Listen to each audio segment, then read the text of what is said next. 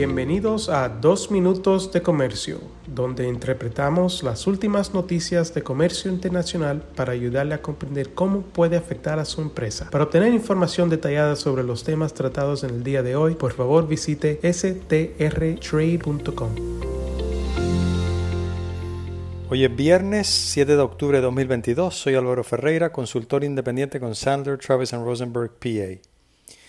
Hace unos meses hablamos sobre una tendencia legislativa en auge a nivel estatal en los Estados Unidos enfocada en restringir el uso de una amplia gama de productos que contengan sustancias perfluoroalquiladas y polifluoroalquiladas, conocidas como sustancias PFAS por sus siglas en inglés.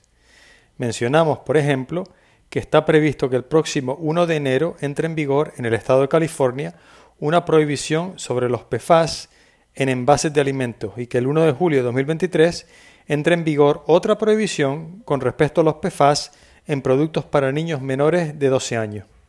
Pues bien, California ha decidido que no va a parar ahí. Hace unos días el gobernador de California, Gavin Newsom, firmó un proyecto de ley que prohibirá a partir del 1 de enero de 2025 la venta, la oferta para la venta, la distribución y la fabricación de artículos textiles nuevos que contengan sustancias PFAS a excepción de prendas de vestir para exteriores diseñadas para soportar condiciones de humedad severas que contengan estas sustancias, las cuales estarán prohibidas a partir del 1 de enero de 2028. Sin embargo, a partir del 1 de enero de 2025, dichas prendas de vestir para exteriores no podrán venderse en el estado de California a menos que vayan acompañadas de una declaración legible y fácilmente discernible que indique abro comillas, fabricada con productos químicos PFAS. Esto sería en inglés, eh, made with PFAS uh, chemicals.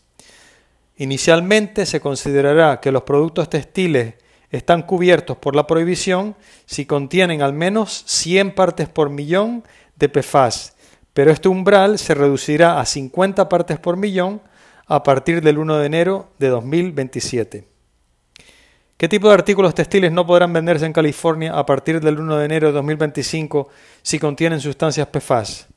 Pues por ejemplo, las prendas de vestir, los accesorios textiles, bolsos, mochilas, cortinas, mobiliario textil, la tapicería, ropa de cama, toallas, servilletas y manteles. La nueva ley también requiere que los fabricantes reemplacen los PFAS por la alternativa menos tóxica, y a los fabricantes se les exigirá que provean a las personas que ofrezcan sus productos para la venta o distribución en California un certificado de cumplimiento que indique que dichos productos cumplen con los requisitos pertinentes y no contienen ningún PFAS regulado. Dicho certificado debe estar firmado por un empleado autorizado del fabricante y puede proporcionarse electrónicamente. Otro proyecto de ley que también se promulgó hace unos días en el estado de California prohibirá a partir del 1 de enero de 2025 la venta, la oferta para la venta, la fabricación, la entrega y la tenencia de productos cosméticos que contengan PFAS añadidos intencionalmente. Esta legislación expande una legislación anterior que tenía previsto prohibir a partir de esa fecha varias sustancias en los productos cosméticos, como por ejemplo varias sustancias PFAS, además del zalato de dibutilo, el formaldehído, el paraformaldehído, el glicol metileno y el mercurio, entre otras sustancias. También hay que prestar mucha atención a un proyecto de ley aprobado hace unos meses por la legislatura del Estado de Nueva York que prohibiría a partir del 31 de diciembre de 2023 la venta y la oferta para la venta en todo el estado de prendas de vestir que contengan PFAS agregado intencionalmente. La gobernadora del estado de Nueva York, Kathy Hochul, tiene hasta finales de este año para firmar, vetar o modificar este proyecto de ley lo que en teoría podría incluir una extensión de varios años a la fecha de vigencia que está contemplada actualmente. Como ven, el mundo del comercio internacional es bastante complejo y es conveniente seguir muy de cerca los acontecimientos más relevantes a nivel estatal para que estas y otras restricciones no nos pillen por sorpresa en el futuro. Un muy cordial saludo para todos. Con profesionales en nueve oficinas, Sandler Travis Rosenberg es la firma de abogados más grande del mundo dedicada a asuntos legales de comercio internacional, aduanas y exportación.